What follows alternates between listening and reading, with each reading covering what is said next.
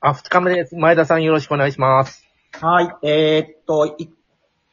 最初の日はですね、ちょっとあの、相撲の話からちょっと入らせていただいたんですけども、えーっと、今回のあの、本題というかですね、えー、まあ、昭和からということで、あの、政界の黒幕と言われてた笹川良一さんですね。この人を中心にちょっと取り上げていきたいなと思ってるんですけども、まあ、笹川良一さんって、あの、非常に、こう、評価する人もいれば、あの、批判する、メディアからはすごく煙たがれるとか批判されてて、まあ、それはあの、戦前ですね、あの、非常に CIA とかの結びつきもあったということで、おそらく、その、今、オープンになりつつある CIA 文書なんかでも笹川さんとの話っていうのが出てくると思うんですけども、割合その、上海とかであった、え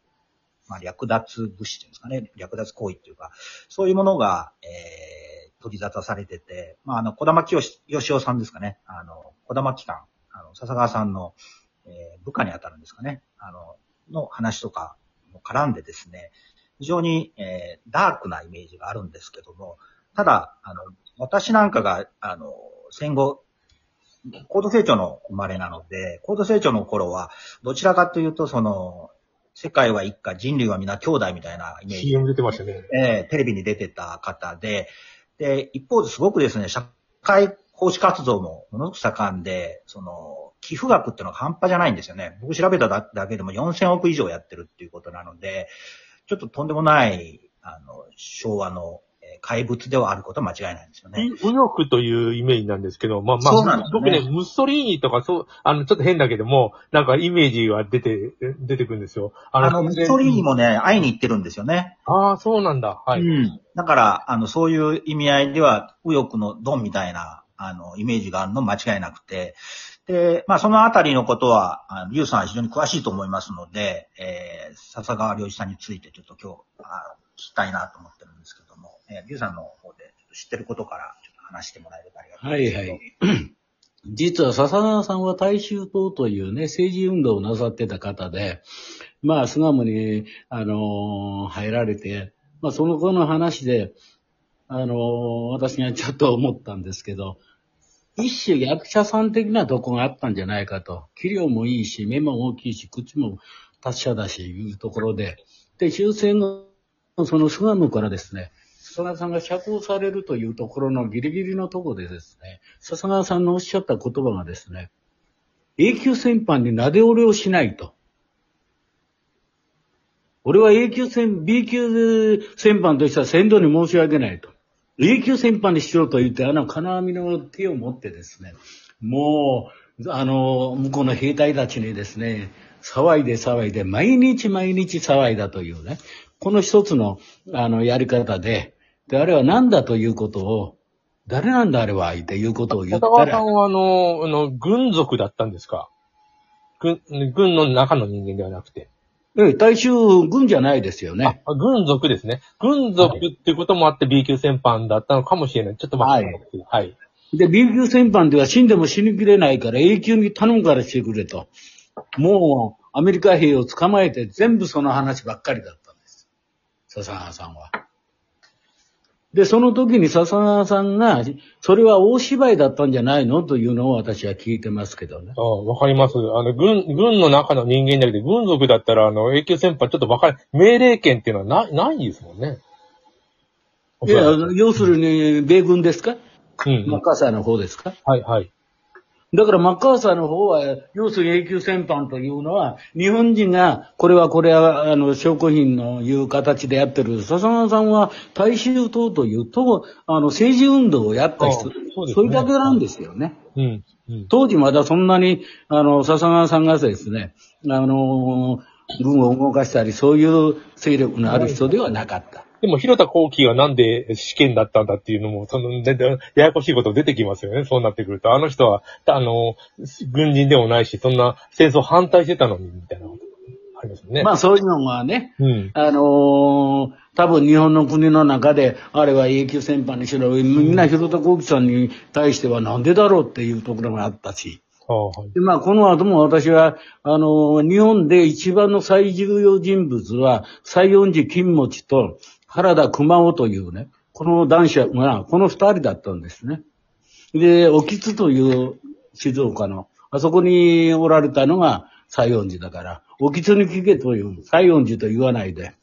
で、この文丸という人物を最終的には判断したいね。この井さんも正直言って、あの、永久戦犯になるか可能性のどのあれはないけども、日本の歴史の中で、この家、この駅が本当の、あの、平安前からのこの絵という、この資料としては、この絵日記をアメリカに持って帰ったんです。で、この井さんが、あの、自殺なさったいう、まあ話もですね、正直言ってもう生産管理もお持ちだったし、もうこれは、あれだよ、でも自分はアメリカの、アメリカは親米派だしね、憲法の改正のね、あの、力借りたいとアメリカも言ってるからね、ひょっとしたらと思ったんですが、あの人の本当の、あの、質問はあれで、おきつでやったんですよ。水流号の下で、地下で、尋問を受けてるんです。で、その日の帰っても自殺だったんですよ。だから、笹川さんが、あの、生き残ったというか、永久戦犯にもならず、あの、まあ、B 級のままじゃ死にきれないいうところで、この男は使い物になるか、というようなアメリカからの、あの、指令があったんですね。使えますと言った人もいるんですね。あのワシントンで決定するんですよね。そうです。だから、あのー、当時ね、日本人が一、日本の社会が一番恵まれたのはね、日本研究家が一人もいなかったということで。みんな5兆クラスなんですよ。兵隊で言ったら。そんな日本なんてのせいで、香港ぐらいの勉強しかしてないんですよ。これが非常にラッキーだったいう点は私が、あの、まとめてるところなんですけどね。ですからもう笹川さんが戦後ね、やられたいうのはね、日本に二人のドンがいたら困るじゃないかいう話が出たんですね。それがさ、あの、小玉義夫さんと、あの、笹川良一さんなんですね。竜子。日本には竜子って、虎と竜が、ドラゴンがえ二つはよ言われるんだよ。二人でちょうどバランスいいんだよ、番付だったって横綱東と西に横綱がいるじゃないかいうところでずーっと昭和ずーっと歴史があったんですが、最後にどうしてもですね、日本でも一人だと。笹川さんも年齢になったし、子供さんも年齢だそうです。判定をもらいたいみたいになったんですよね。で、その時に、笹川さんが田中角栄さんのことを小道と言ったんですね。あの小僧が喧嘩を打ってきたと。で、田中さんが小玉義夫と組んで、一つのロッキードのあの話になったんですが、笹川さんの言う分には、小玉さんと出会った時に、笹川さんの口八丁手八丁でです。小玉くんと言ったんですよね。田中角栄のことを小道と言った。小玉義夫さんのことを小玉義夫くん、小玉くんって言った。小玉くん、君は日本のことを何に戦後、あなたや戦中もやったんだっていうことを笹川さんが怒った。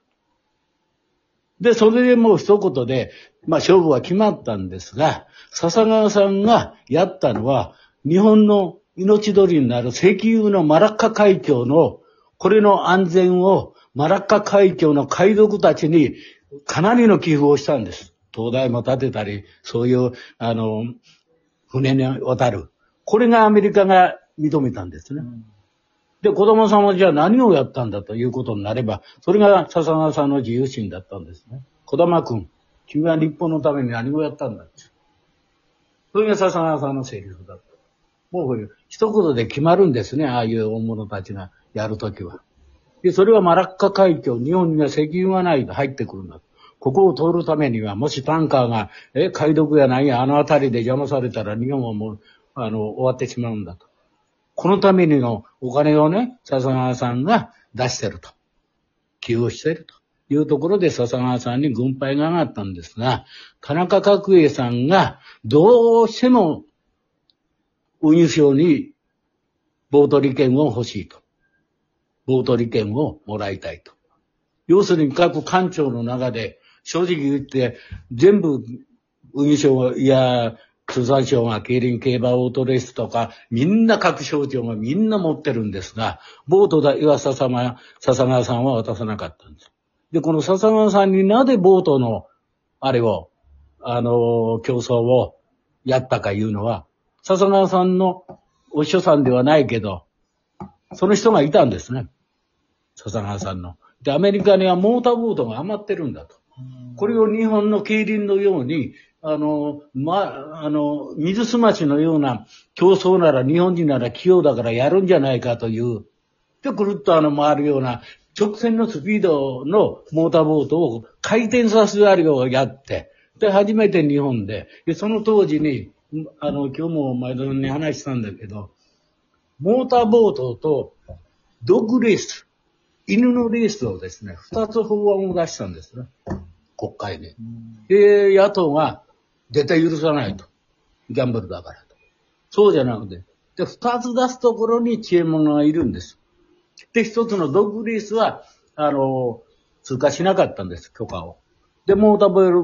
モーターボートレースが残ったんですね。で、これの初代会長が笹川良一さんにすると。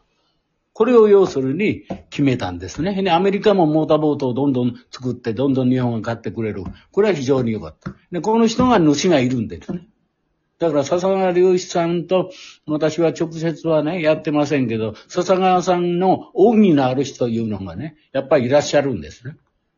で、これの人は、で、笹川さんの功績というのは、戦争未亡人をどうやってね、ご飯を食べらすんだと。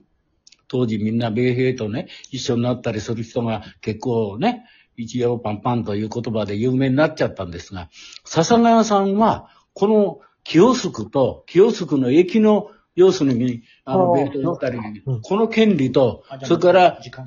はい。あと、あと5秒です。またあの、続けて3日目やります。よろしくお願いします。あります。